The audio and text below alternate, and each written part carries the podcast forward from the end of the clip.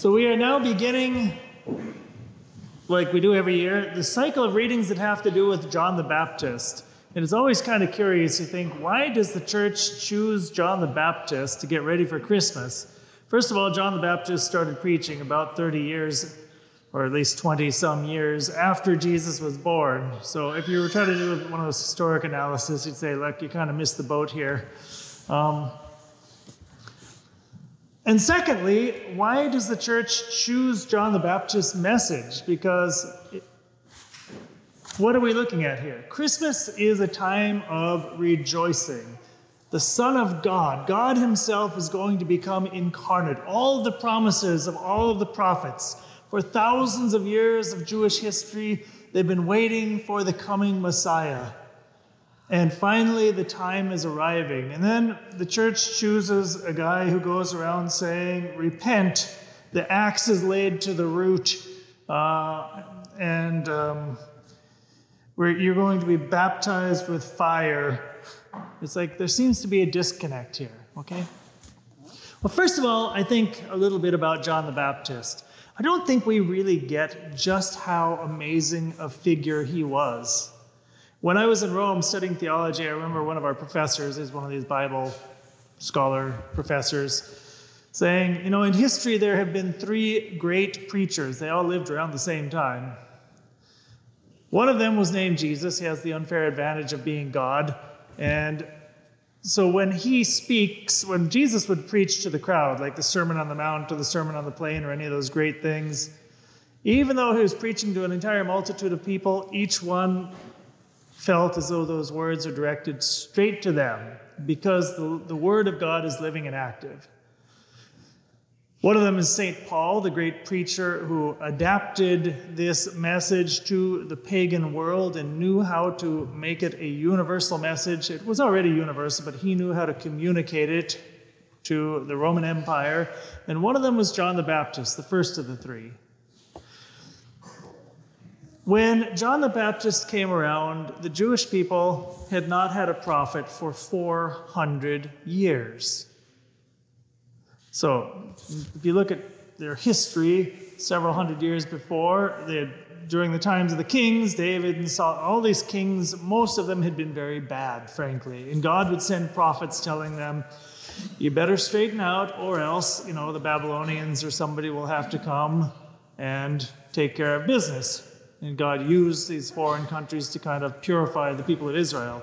Eventually, that happened. And 70 years after being exiled in Babylon for 70 years, the people of Israel came back, and there were still a few prophets telling them, okay, you know, this is a time of renewal, a time of restoration, rebuild the temple, and then silence. For 400 years, it's kind of like God stopped talking to the people of Israel. And they knew that there was going to be a Messiah, and they knew that before the Messiah came, there would be a prophet. So imagine the enthusiasm in Israel when out of the blue, this prophet appears in the desert. And you and I, when we read about John the Baptist, we read he's wearing camel hair clothing and eating locusts and wild honey and doing all this wild stuff. Well, the, for them, that wasn't actually quite as crazy as it sounds to you and me. First of all, the camel hair clothing was the typical garment of a prophet. Elijah was the first one to go around dressed like that. Eating wild locusts and, uh, and, honey was just the survival food of people who lived in the wilderness, and that's what you could get. So, if you're going to live in the wilderness away from civilized, you know, bread and food and stuff where you're used to, well, then you're going to survive on survival food. It'd be like one of these wilderness guys that goes out, Bear Grylls or somebody, goes out and picks mushrooms and kills squirrels or whatever to, to survive, right? But John the Baptist, the fact that there was a prophet for the first time in hundreds of years, this made waves all over the Roman Empire. Because after the Jewish people had been destroyed by Babylon and then later Persia and these countries came, there was a dispersion of Jewish people all over these empires. They were spread all over the Mediterranean Ocean.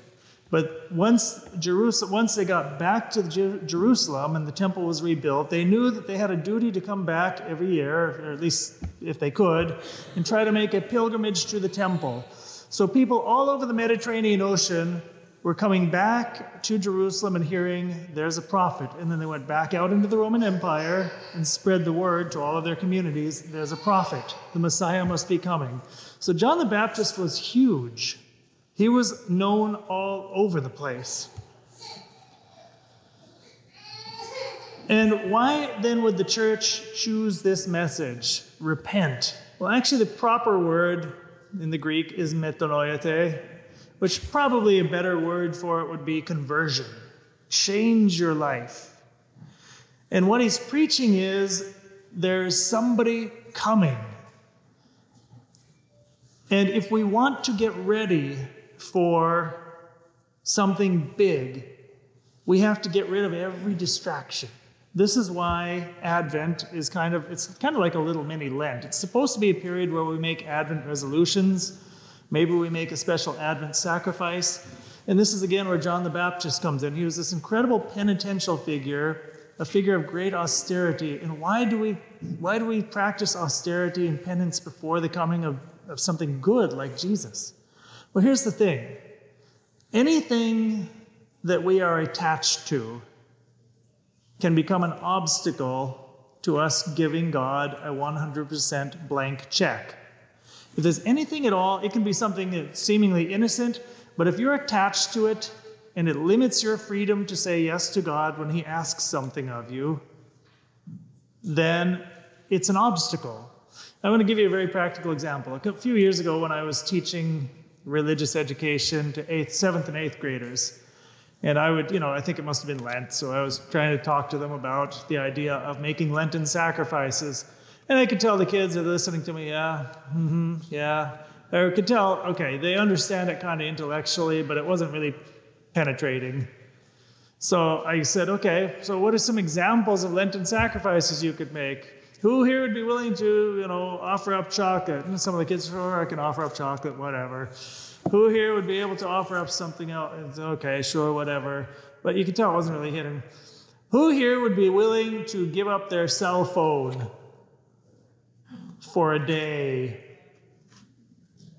Rebellion in the classroom. okay. Now, I realize I was dealing with some kids that are fairly spaced out and everything, but the reality is, it was like absolutely inconceivable. It's like I was telling them to commit suicide, okay? Who here would be willing to jump off of a cliff? It's like, are you kidding me? This is the, you, there's no way. And here's the problem when it came down in these kids' minds, okay, fine, maybe they were not in the right frame of mind and didn't totally understand what they were saying, but in these kids' minds, if the competition came between God and cell phone, God didn't even stand a chance. Okay, there's nothing wrong with cell phones per se. But if you are attached to it to the point that you say no to God, there's a problem. Your cell phone will not get you into heaven. And if you don't use it properly, your cell phone might just help get you to hell. I'm, I'm sorry, in all frankness. Uh, your cell phone will not get you to heaven. Your cell phone, frankly, is incapable of making you happy. We are made to love and be loved. We're made for relationships with people, God being the supreme person. Only people can really make us happy. And what I say about cell phones, we could say about anything else your job, uh, your club, your position, your looks and charm, whatever. Anything at all that we are attached to, if we're really attached to it, it becomes an obst- it can become an obstacle to us being able to give God a yes when He comes knocking on our door. In my life, I remember a great example of somebody who gave God a real blank check was St. John Paul II. The old people in here remember him. Oh, you, kids, you don't even know, remember John Paul II. You don't even. You remember him? Yeah, he was a saint. I, I remember, I met him. I mean, I used to, I heard him in many times. I've gone to Mass with him when I used to live in Rome. I was there in his last years. I was actually there at his funeral. It was very beautiful. my right eyeball saw Pope Benedict come out onto the platform for the first time. My left eyeball didn't see it because there was a pillar in the way, but at least with my right eyeball, I saw him come out on the balcony. One thing about John Paul II, when he became Pope, he was, for a Pope, he was very young. He was in his early 50s. Actually, not a whole lot older than I am. Scary thought. Um, he was athletic. He was brilliant.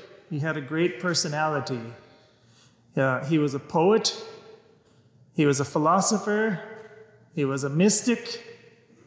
He was good at so many different things. And throughout the course of his life, God started taking those things away. And it's almost like there was a conversation with him and God. Like, what happens if I start to take away your good health and give you Parkinson's? What happens if you're having a hard time communicating with people? What happens if you're having a hard time preaching? What happens if you are fatigued and all that brilliant mind of yours is just not capable of thinking as clearly as it did before? What happens when bit by bit I start to strip you of everything? And what happened in the case of John Paul II was his witness became more and more powerful. The people that flocked to the Vatican in the last couple of years John, of John Paul II's life. I remember the last audience he tried to give. It was, uh, it would have been Easter.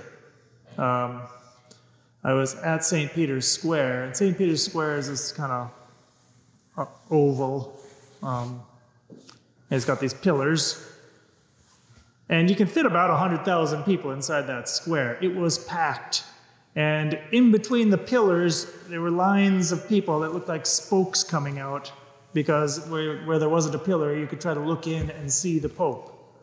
People, there were probably a good 150,000 people there, I'm guessing around St. Peter's Square trying to get a glimpse of a saint in the last days of his life because they knew they were probably never going to hear him again. Six days later, he died. But you would think a guy that you can't even practically understand what he is saying, he slurred, you know, he, he actually at that moment he tried to give a blessing and he couldn't even do it. He kind of got frustrated and pushed the microphone away. He just kind of did this. And more people were moved by those last days than by him when he was in his full vigor and, and, and whatnot.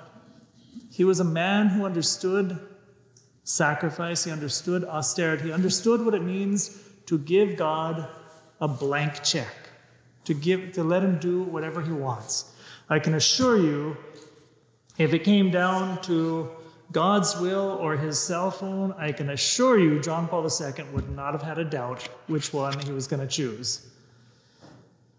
And this is really what Advent is for. It's a time when we can voluntarily choose then to make little sacrifices to get ready so that when Christmas comes, we can give God our full yes, no hindrances. And then when we give God our full yes, just like in the lives of John the Baptist and John Paul II and so many great saints, He will fill us with Himself. We will be men and women who live with great joy, and we will be the ones who make a mark that lasts for eternity. And that's not such a bad deal. So, blessed Advent to everybody, and let us get ready for the coming of our Lord in Christmas. In the name of the Father, and the Son, and the Holy Spirit.